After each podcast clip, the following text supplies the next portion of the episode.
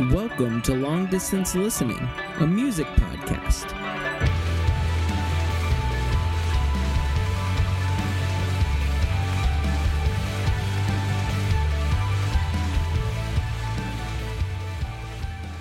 Hello and welcome to Long Distance Listening. I'm Andrew. And I'm Nate. Welcome to our Caspian episode where we will be listening to Caspian's newest album, On Circles.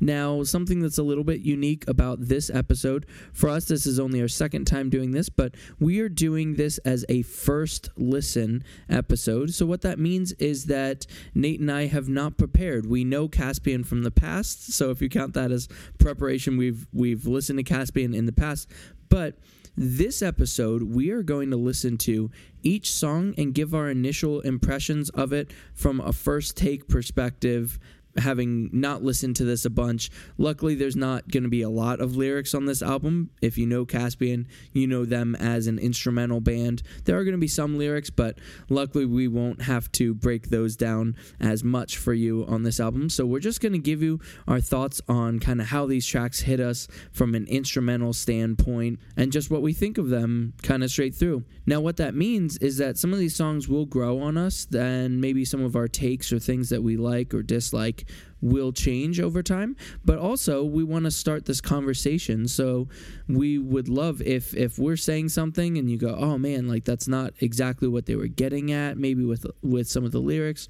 Or maybe we have a take on this is the best part musically and you're like oh i actually think this is the best part musically. Let's get this conversation going. So after this episode we'd love to hear a lot of feedback on what your favorite parts on this album are and just just really start dialoguing a lot more about this album. We're expecting some really great things. Caspian's an awesome band.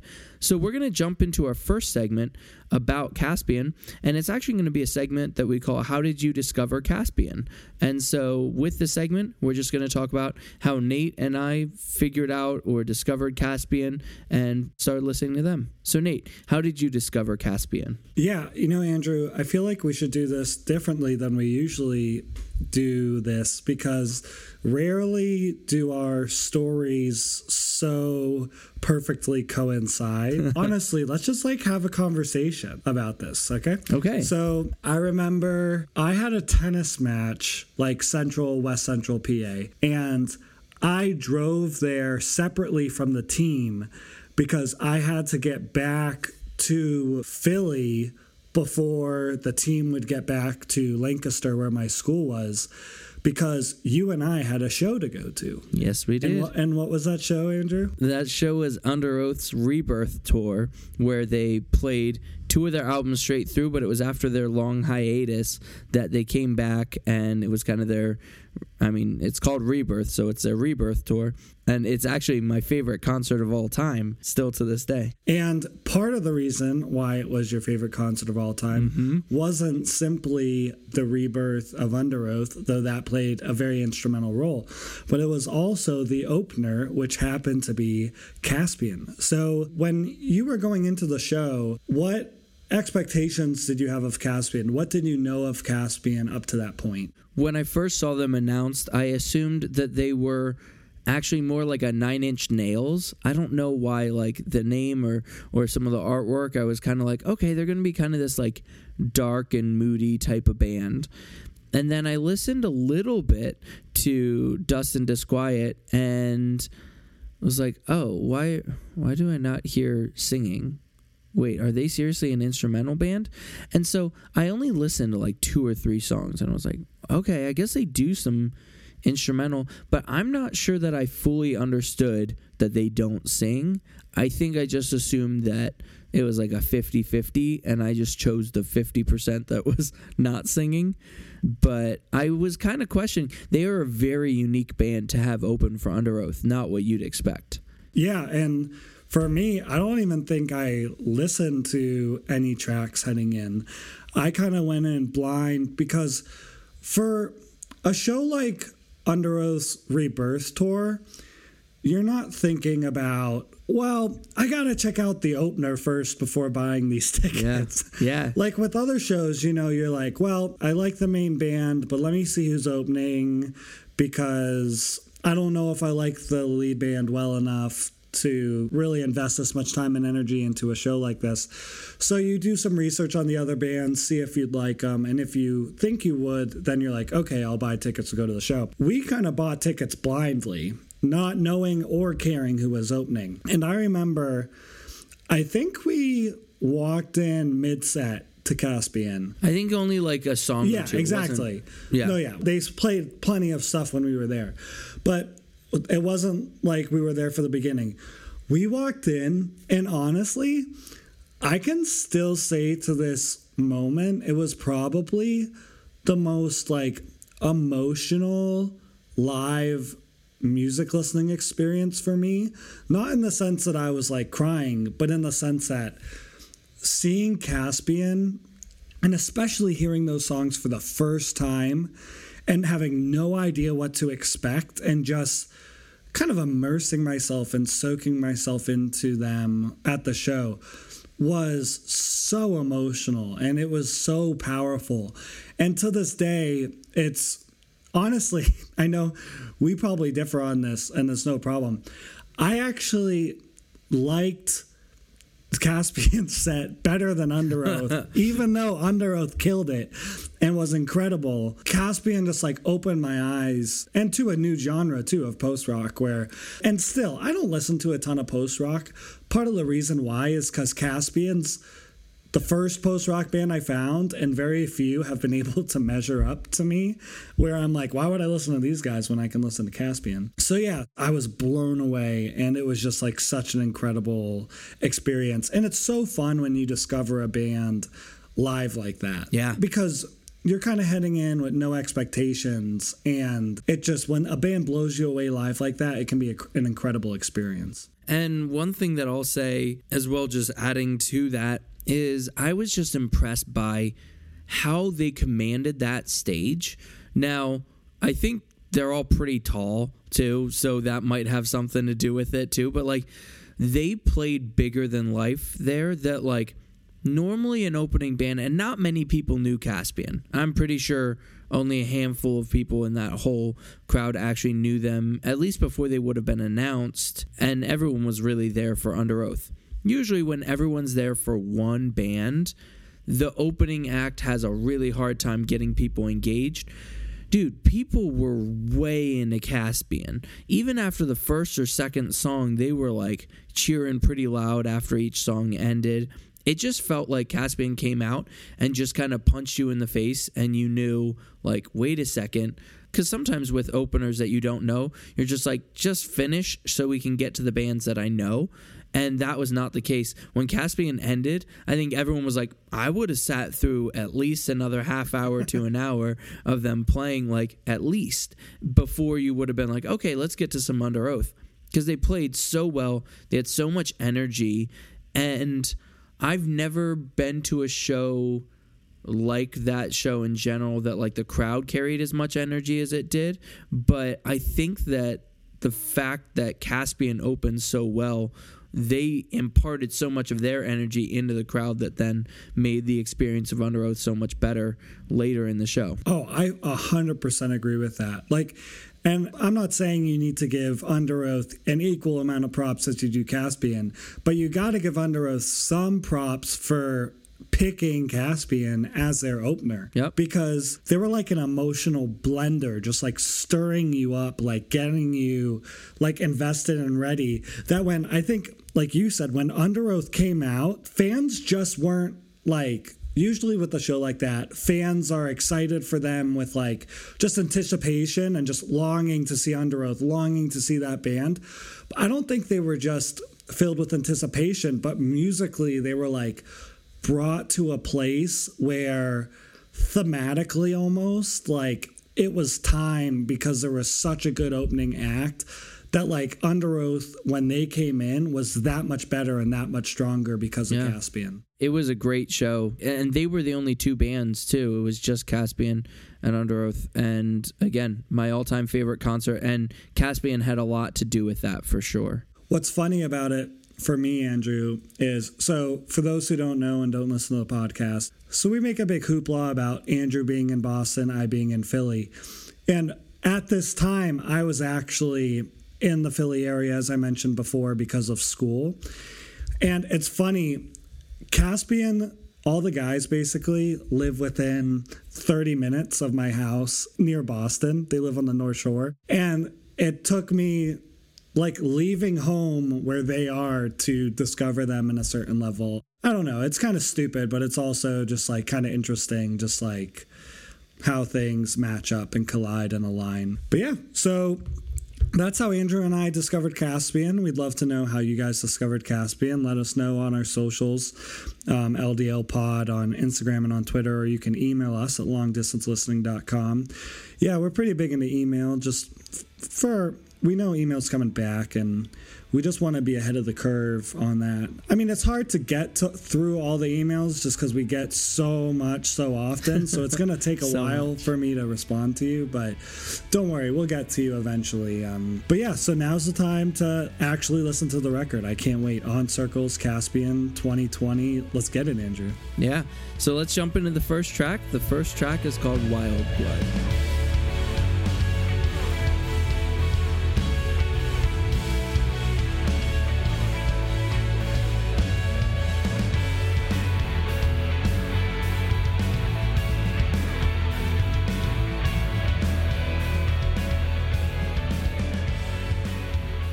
Right, that was Wild Blood. Nate, what are your thoughts on Wild Blood?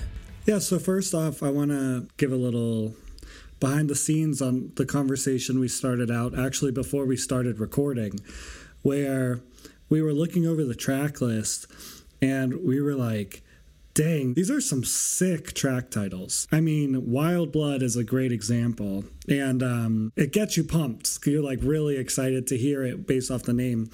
And you brought up how, like, when you're an instrumental band for the most part, like Caspian, those track names are really all that you're saying. And so there almost seems to be like almost like a little bit extra of time and thought put into the track name. And maybe not, but it just really feels that way and these track names are so sick. But anyways, to talk about the actual track itself, I think with a lot of these songs, I'm to like them not love them and then in like three days i'm gonna be obsessed. Like and i can already feel that because with this song i'm just spending so much time processing what's happening. It's like hard to fully vibe with it because i'm like okay what's going on? Where are they going? I'm anticipating i'm expecting all this stuff. That being said even though i really liked the first four minutes the last three minutes were very solid. I loved when it died down and went quiet. That initial riff to start out that second part of the track, very catchy. And then, um, I mean, the ending was spectacular and very grand and epic and it was a beautiful build up all the way through. But what about you, Andrew? Yeah, I think I expected, oh, there's not lyrics, so there'll be less to process but I, I almost forgot how much Caspian puts in musically that I almost feel like there's as much to process. I do agree. I really like the later portion. It's insane with Caspian and just what they're able to do that I basically was grooving and not paying attention to where I was in the song. And I look up going, okay, there's probably like 30 seconds left and it had only been about three minutes. And there was like this is almost a seven minute song. And so it was way too early to think it was about to end. But they hit like another level. And i wasn't expecting that that it felt like it would have been right to wrap up earlier. But they were able to not just have a long track for the sake of having a long track and you are tired by the end of the seven minutes going eh, uh, they should have stopped it four minutes before or whatever that they were able to hit another level that I again agreeing with you I go I'm so glad they didn't stop it early because I thought that that next level that they hit was next level no it was it was amazing it was so good but uh, some other things that they did, I mean, right away they had some saxophone in there. Oh, yeah, it might have been sick. some other woodwinds or really something, sick. but it was so cool. I'm sorry to interrupt you, but like it's funny. I completely forgot about that section because you're like trying to process everything. And once you get to the end, you're like, there's so much going on. It's incredible. Exactly. the whole song had such a beautiful build up to the first hit and man when they first hit like drums and guitars at the same time i look up at nate and nate just smiling because like how could you not it's so good and it's what you've been expecting but they like made you wait for it and that was so cool. So I, I feel like especially with how long of the build the intro was they were building for over a minute by the time the guitars really came in. And so i think it has to be the perfect first track as well. We have no context in the album to know if there's other ways or, or songs that we might have preferred them start but as a first listen it feels like it's a perfect first track. So, all right, let's move on to track two. Track two is called Flowers of Light.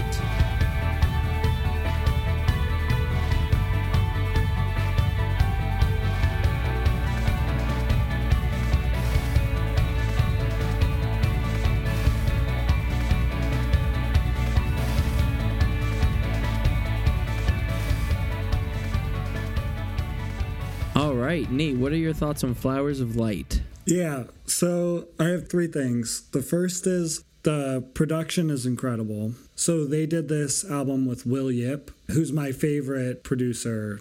I mean, he's just done too many albums I love, and uh, he's just so incredible. And so sometimes it's hard to hear it in the build up. I almost heard it better as it broke down like all the production pieces is just so interesting and so intricate and so beautiful.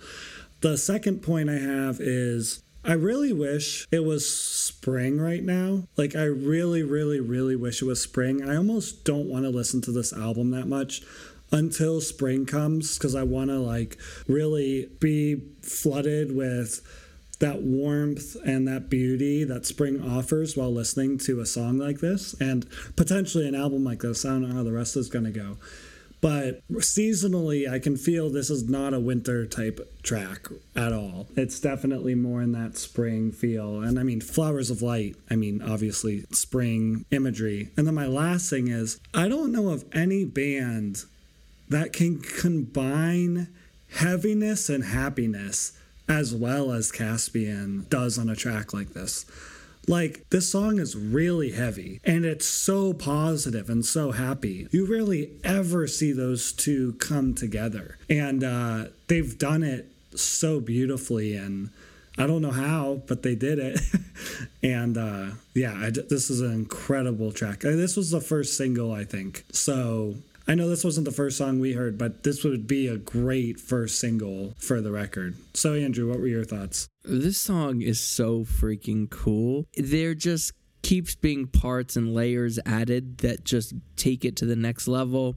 I really love that basically they're looping a, I guess, a two bar portion of the song is kind of the lead line, and then they built I mean, five minutes around, for the most part, two bars that keep repeating, but somehow it does not get old. I don't know how it doesn't get old, and it keeps adding and changing. And that's one thing that Caspian does better than maybe any other band, or at least a lot of bands that I listen to. It's just that they're able to keep a simple idea and just keep expanding on it, and you're not tired by the end of that idea. Like I would go back and listen to the song again right now because I loved it so much. I thought this was excellent. I'm already getting a feeling that this might be my favorite on the album. I I mean it's just it's so good. I love it so much. So I don't have too much else I guess to say. Oh, I did really like how it broke down at the end a little bit with some of the different production and layered effects that all of a sudden the timing got a little bit jumbled and it was a little bit weird at the end. That was a cool way to kind of end the song as well. All right, let's move on to our next track. Our next track is called Nostalgist, featuring Kyle Durfee of Pianos Become the Teeth.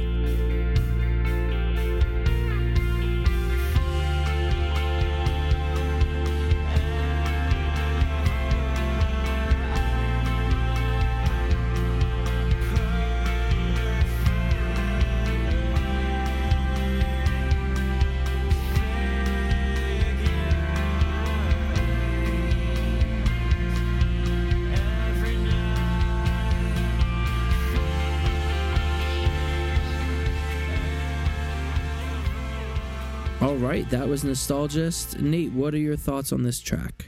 Yeah, so so Keep You by Pianos Become the Teeth is one of my absolute favorite albums of all time. It's just an incredible record, an emotional, just an emotionally devastating record that just hits you in the heart every time. And I think Kyle's such an incredible vocalist, and he has this very unique voice um, that most other artists don't have. And I just think they fit him in seamlessly here.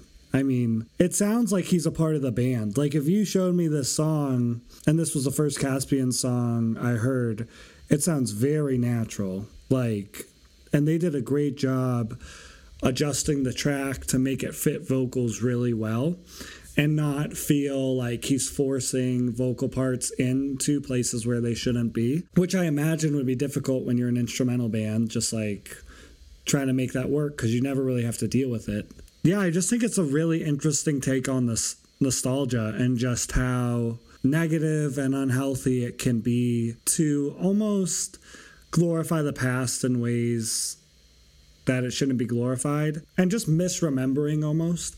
That's my current take after one listen and I did not dive deep into the lyrics obviously, so that could be totally off in my opinion might totally change, but um yeah, I thought it was really a beautiful track and very sad. Like this was the first sad song so far, and it you could feel that emotion and that deep, deep sadness. But yeah, Andrew, what are your thoughts? Yeah, I don't remember a track like this from Caspian, not only with obviously Kyle Durfee singing the whole time and having more, uh, less of an instrumental track and more of a, a singing, I guess uh, I'll say more normal song. But I think just the emotions that the song is able to bring out, it is a sad song and you feel that. I also really, really love that bridge. It's such a strong bridge and I like how when they go back to it later, and I could be wrong about this, but I'm pretty sure that they change the progression just slightly over what he's singing, and it just adds another layer there. And so they keep adding to it. I'm also very impressed that somehow this still sounds like Caspian, even with all the singing. It doesn't actually sound like anyone else. It still sounds like Caspian featuring Kyle Durfee, not obviously pianos become the teeth or like a different band completely that it still somehow inherently still sounds like caspian. And i think that's really hard to do when one of your defining characteristics is being an instrumental band that you assume that you get rid of that characteristic and all of a sudden it sounds like someone else but it really doesn't. It, it sounds equal parts kyle durfee and caspian and i think that's really cool all right, let's move on to our next track. The next track is called Division Blues.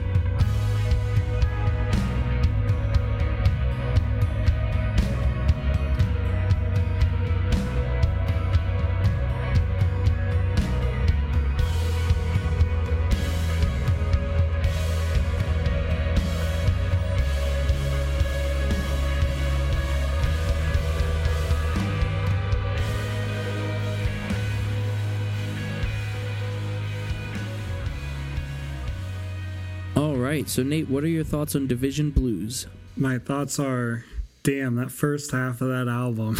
I know, right? like, I don't want to like jinx it or anything, and I know everything's already set in stone, but I mean, is the second half going to be as good as the first half? Like, is that possible? Doubtful, but possible, I suppose. I mean, I guess my one takeaway from this track, I mean, there's so much that was happening, is just how good they are at pulling at your heartstrings and like they are in control. Like they do what they want to do. And when you expect something, often something else comes, and yet you know in the end kind of the overall trajectory of where they're going. You just have no idea how they're going to get there, which is what's so interesting. And in a genre like this, it's so easy to be tempted to become formulaic. And yet, Caspian continually writes new song structures, like builds their songs in completely new ways. They enter uncharted waters. And I mean, the fruit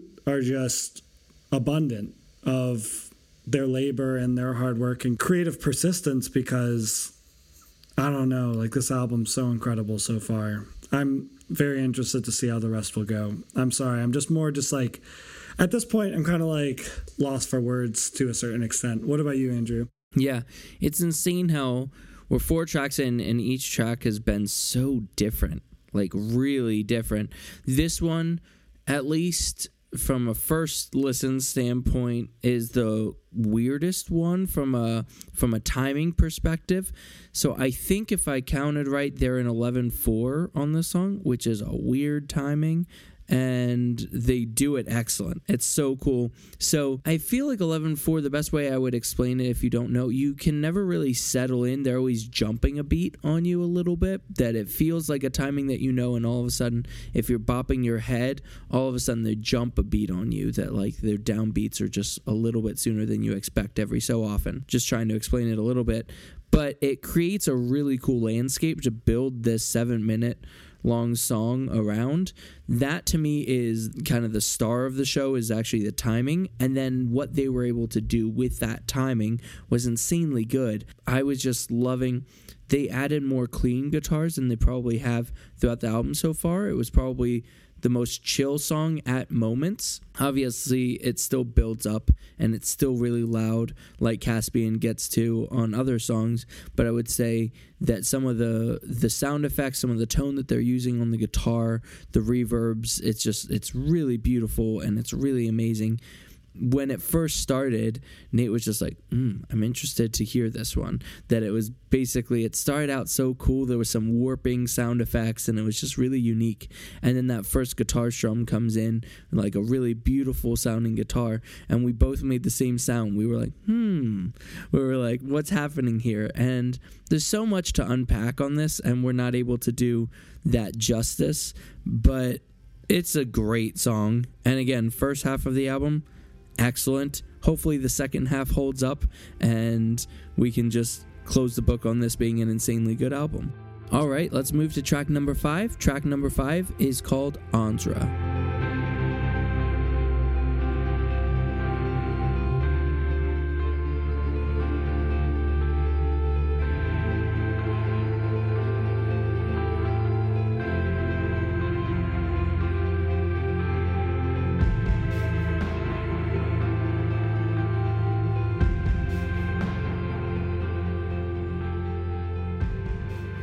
Nate, that was Onsra. What are your thoughts? Yeah.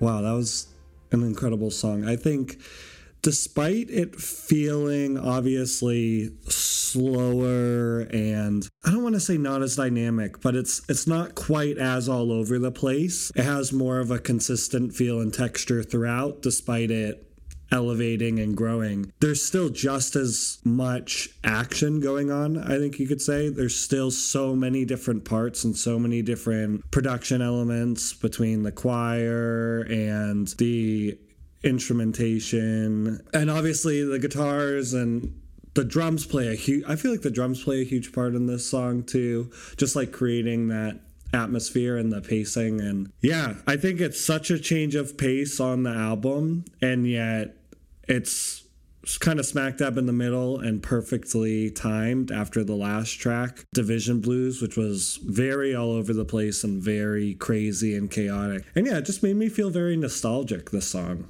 Like, it almost is like it makes you reflect on like memories and stuff and makes you I don't it's like arguably the most nostalgic song on the album so far for me and very uh almost soundtrack type quality to it. But yeah, what are your thoughts? Yeah, the soundtrack quality is what I'll hit on because I think I started to picture like a romantic movie where the guy's chasing after the girl at like the airport during some of it. Like it has some of those like like really theatrical type of elements, but also it feels very emotional and so that's the right emotion when someone's like like very passionate and like running towards something is kind of the emotion that I feel like this song brings out really well.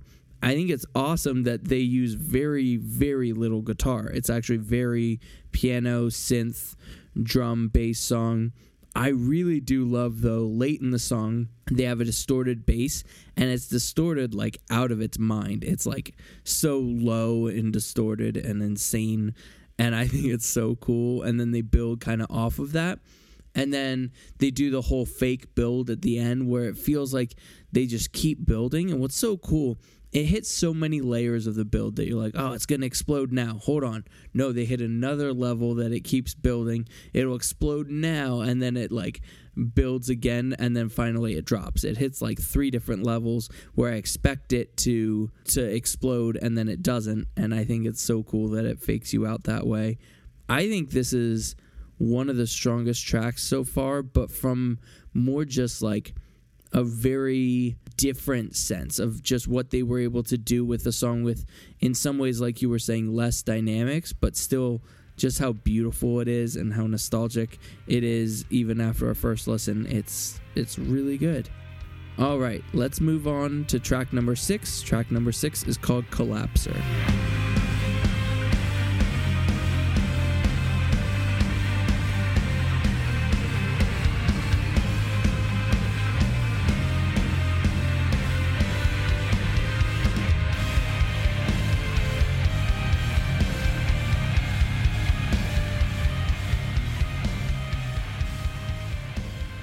right, Collapser. What are your thoughts, Nate? Okay, yeah. So that was different than uh, than the last song.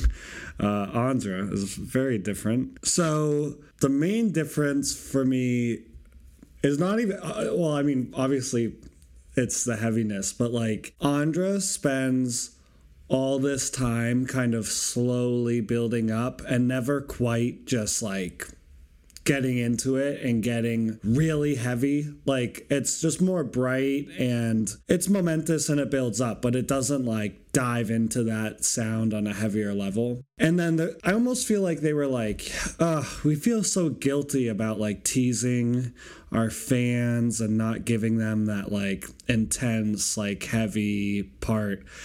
And so let's just make a whole song that's heavy and just in it and like intense. And so, yeah, it's like really cool back to back with Onsra.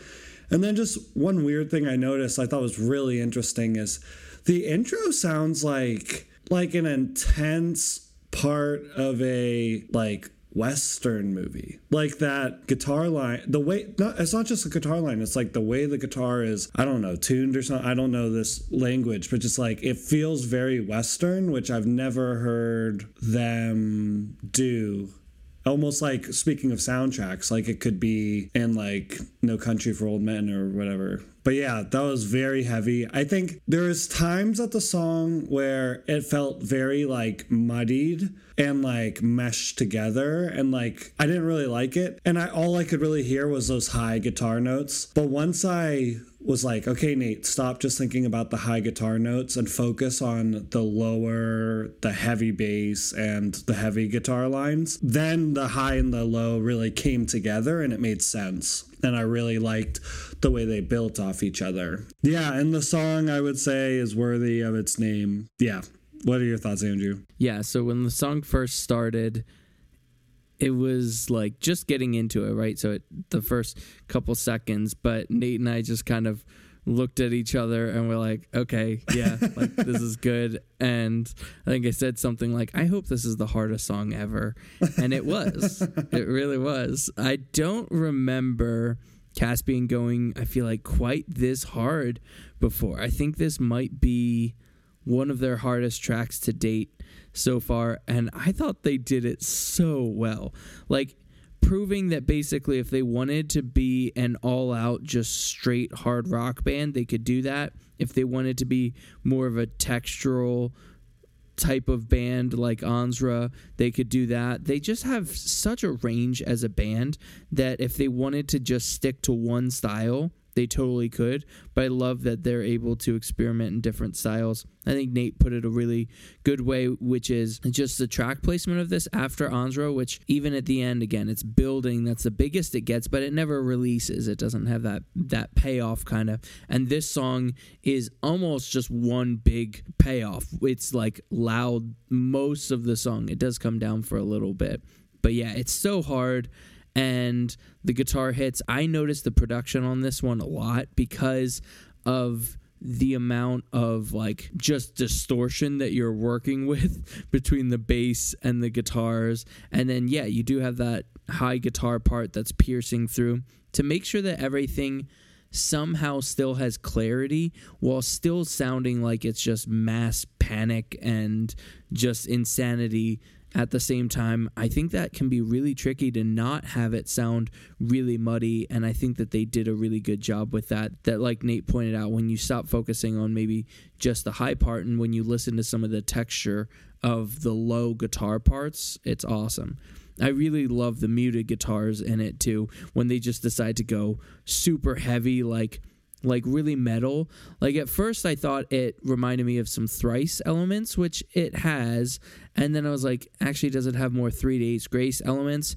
And then there's parts of it that sound almost like a Miss May I type of like like the hardest, like heavy music that you would possibly listen to, while still avoiding breakdowns or some of those maybe more I don't know generic parts that you'd expect from this. I think it's a it's a better written rock song than a lot of bands uh, who this is their style. I mean, Caspian did a better job with it. I think listening to this album because it's so incredible and so like intense and uh, so beautiful.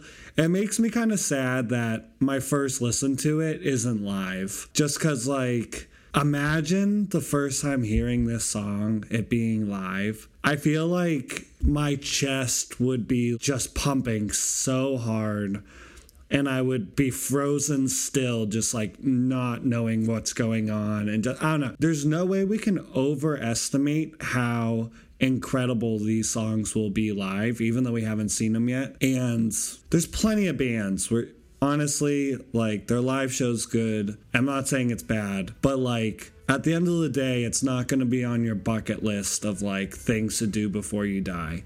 But like seeing Caspian is one of those things where you have to see them live. It's just an incredible experience. So I can't wait to see these songs live. All right, let's move on to track number seven. Track number seven is called Ishmael.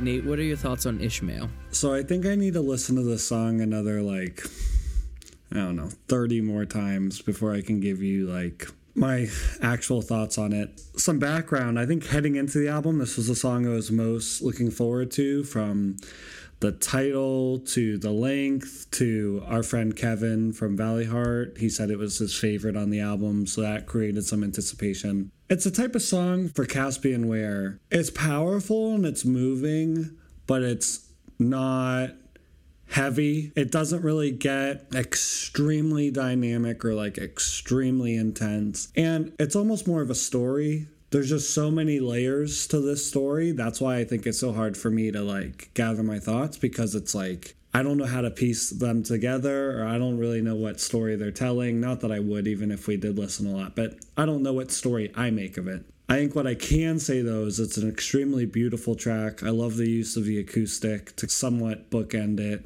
Yeah, it was just like a really beautiful, well done song. What are your thoughts, Andrew? Yeah, there's so much to unpack in a, basically an eight minute long song. So I'll do my best here. Some of the elements that I really loved, I mean, the violin is so cool in it. I love that it sounds like it was recorded as if you're in maybe like a, a 10 by 10 room and someone's recording violin and you place the mic on the other side of the room. Like it does not sound like it's recorded that close. It doesn't sound I don't know, it almost sounds a little bit more like someone's practicing violin than someone's recording violin, which has a very interesting sound. It's not that direct sound. I think it's intentional to make it sound like it's a little bit more raw and I think it's really cool. When they start that violin part, they're playing that lead line that they play for like basically six minutes and then they change it up.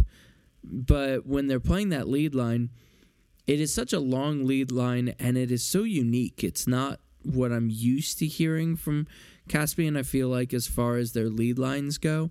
And so I didn't realize that I was listening to the lead line for a while. And I was just so caught up in the violin and how it was recorded and just the overall sound that I didn't realize that they were playing a repetitive part. So it was kind of cool once the guitar took that lead line and kept going. That's almost when I started to realize, like, okay, so this is the part. Like, it's not just random notes being played over top other things. Everything in the song, by the time I got used to it, it moved on basically to something a little bit different. There's so many different layers.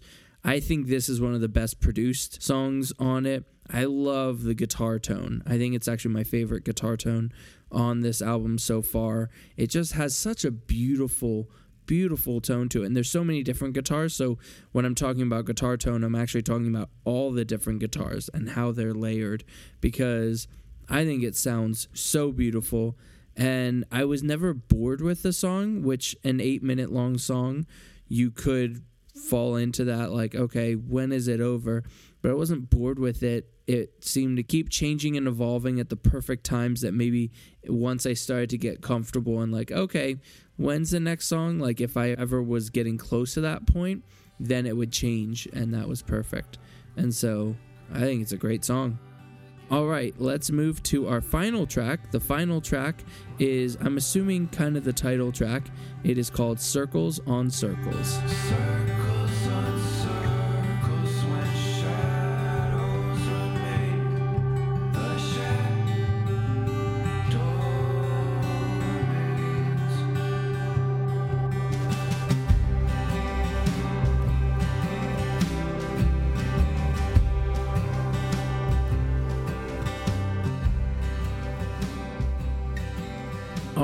Nate, what are your thoughts on the last track, Circles on Circles? Yeah, so this was the second single. I think I think they only had two singles, Flowers of Light and then this. This is kind of a weird track to release as a single because it's so in my mind at least it's so conceptual it's so i don't mean that you don't put conceptual songs as singles but i mean it's also so contextual within the album and it plays a very specific role as the last track where obviously it resembles the album within like the way the production is done i think is true to the rest of the album for the most part but outside of that like not much of this song really finds itself through the rest of the album so i think it's a very interesting single and i wonder why they chose to release this for a single. I'm very curious. If anybody knows, if they've talked about it or whatever, please let us know. I also don't think I would have liked it as a single. I think I would have been like, what is this? This is so weird, so out there for them. Even though it's probably their most normal sounding song for people who aren't listeners of the band.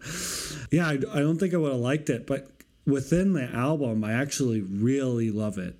And I think it's so beautiful. And I think it obviously contrasts the rest of the album very well and is I think it's more beautiful because of its place on the album and within light of the album. I feel like we should focus on the lyrics because they never have lyrics, but at the same time, I think I was so just drawn into the song itself and the way their voices kind of worked with the instrumentals that I didn't really focus on the lyrics. And so I'll definitely need to do that, but there's definitely a lot of color imagery and then shape imagery with the circles. He says bend the collapse, so collapse is in there. But yeah, I also wonder who sings it, whether it's I'm assuming it's the guys in the band because with Kyle from Pianos Become the Teeth, they said featuring Kyle Durfee. So the fact that there's no feature here makes you think it's one or multiple guys in the band with the harmonies. But, anyways, Andrew, what are your thoughts? I think exactly what you said. I don't have too much else to add. I'm not sure I would have liked it as a single because it's not representative of the album at all. It is by far the quietest. It's also by far the one with the least amount of dynamics that it stays pretty plain for Caspian. That's what's so interesting is that like you said, a lot of people might actually gravitate to this song if they don't know Caspian because it sounds like something maybe they're more familiar with. For Caspian, this would come across boring out of the context of the album. I think it being the shortest song coming after the longest song, it really feels like a breath of fresh air. It feels like my head is still spinning from Ishmael. So it was so nice to have maybe a little bit more of a comfortable track, even though there is still stuff here. I think similar to you, I still have to dive into the lyrics to understand them a little bit more. But I think it was almost needed to close this album this way because there's so many layers to finally have a track that doesn't add a thousand more layers right before the end where your mind would just explode. This is nice where it just gives you time to kind of think back and reflect on the album as a whole. And it's insane how close in proximity it is to a song like Collapser. Like, just listen to those two songs together and that just shows the range of Caspian. And that's insane that they're able to have this like really acoustic, quiet song with some vocals. And then they have Collapser, which is one of the heaviest songs ever. it's so it's so hard, and I think that that just shows the beauty of Caspian and what they're able to pull off as one band doing so many different styles. And I think it's a really great end to the album. All right, so now we're gonna move into some post-album talk. So we're gonna do some some rating for this album. So for those of you who've listened to our podcast before, we rate five different elements between one to ten, and so those elements are instrumentals, vocals, lyrics, the package, which is the album artwork and the production, and the journey, which is the flow, consistency, and length of the album. Now, some of those elements that I mentioned, such as vocals and lyrics, they are very sparse on this album and aren't the main focus of the album. And so it is really hard to rate them individually because we're trying to avoid ranking them low just because they don't use them very often. When they are used, they're used very well. So, what we've decided to do is basically just package the whole thing together and just give you our score instead of breaking them down individually, 1 to 10 kind of ranking those. We're just going to give you each of our score out of 50, and then we're going to add that together, and that will be our podcast score for this album between 1 and 10. We'll kind of break that down. So, Nate, what is your score out of 50 for Caspian's on circles? Yeah, so just talking through real quick some of how I got to where I'm at. The three main sections of our rating system that Caspian really fits in are the instrumentation, the journey, which is basically, as Andrew was talking about, the flow of the album, the journey it takes you on. Like, do the songs work together in their track listing placement? Also, the length. Is it too long? Is it too short? And then, um, lastly, the package, which is the production and the album artwork.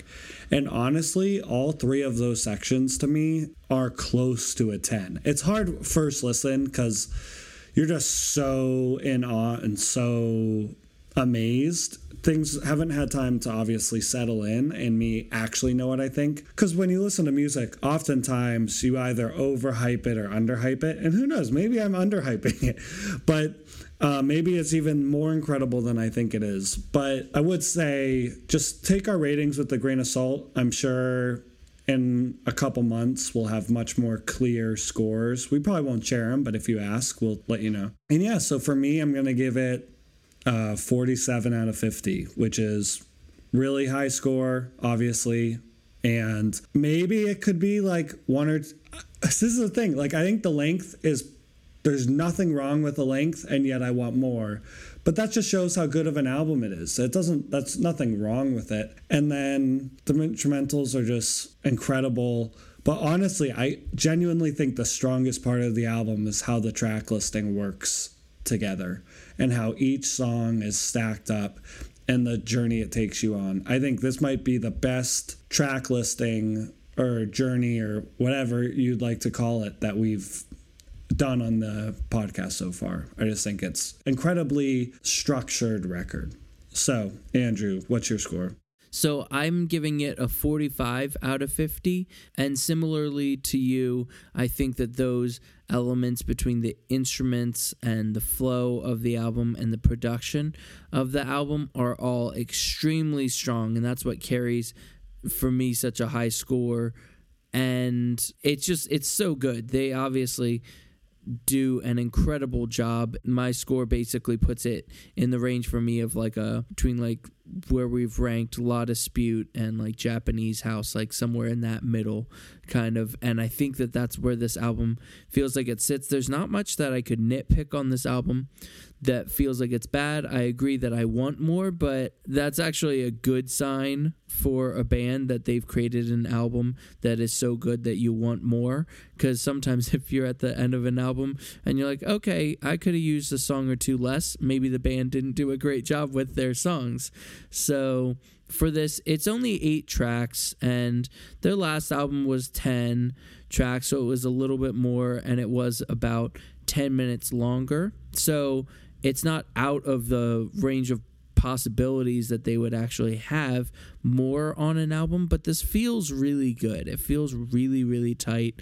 There's no weak track, and there's so many incredible tracks to choose from as far as favorite track as well on this album. And i think it's a it's a really really solid album. It might be their best album to date. Again trying to not just let recency bias carry my score or my thoughts on this album. But again it is a really really good album so, between Nate and my scores, my 45 and Nate's 47, that equals a 92 out of 100, which equals a 9.2 out of 10. So, that is our official podcast score. Again, if our opinions change ask us, and we'll see if uh, maybe we're higher than we should be on this album or lower than we should be on this album. So you can also let us know your score on this album. So feel free to break it down in the same elements that we did, or just give it a score and let us know your score on the album. And yeah.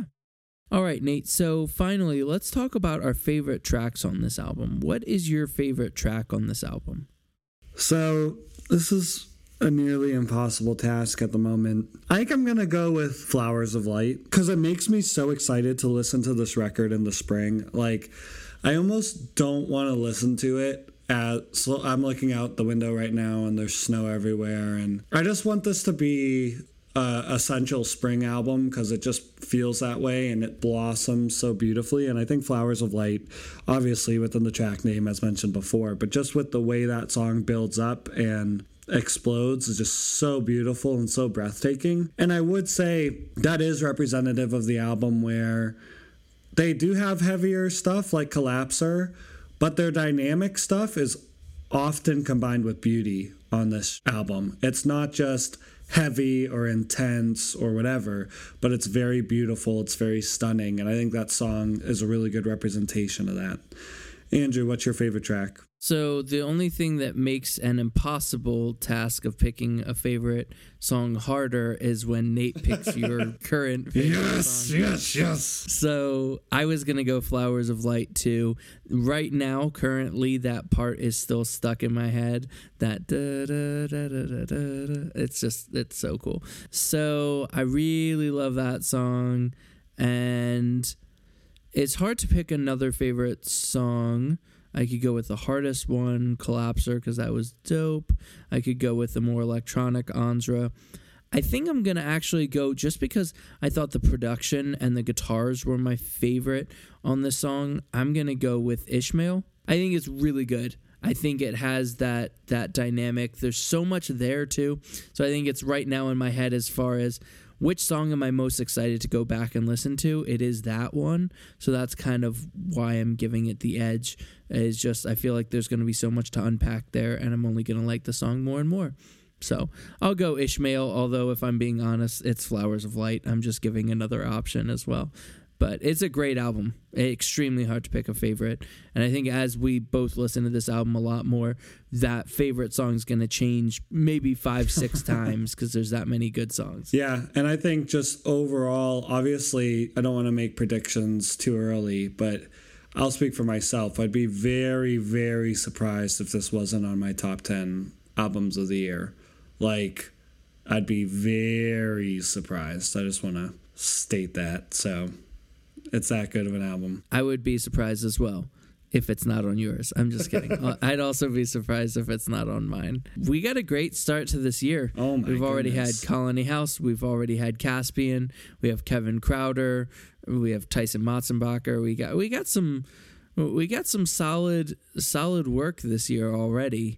And uh, and I'm forgetting a bunch of other albums, I'm sure as well. Pinegrove. Pine Grove, yes, yeah, just some really good work. Andy Shauf, uh, just great year so far. It has been. So, looking forward to breaking down some more of these albums for you guys. Please let us know your favorite song on Caspians on Circles. Please let us know your score for this album and any other thoughts you have on Caspian. You can find us on our socials at LDL Pod at both Twitter and Instagram. And you can also email us at longdistancelistening at gmail.com. Let us know all your thoughts, stay in touch, and make sure that you're you're subscribed to the podcast so you don't miss our other podcasts that we're planning on releasing. We got some really fun ones coming up here for you that uh, that we really think you're going to enjoy. So thanks so much for listening and have a great day.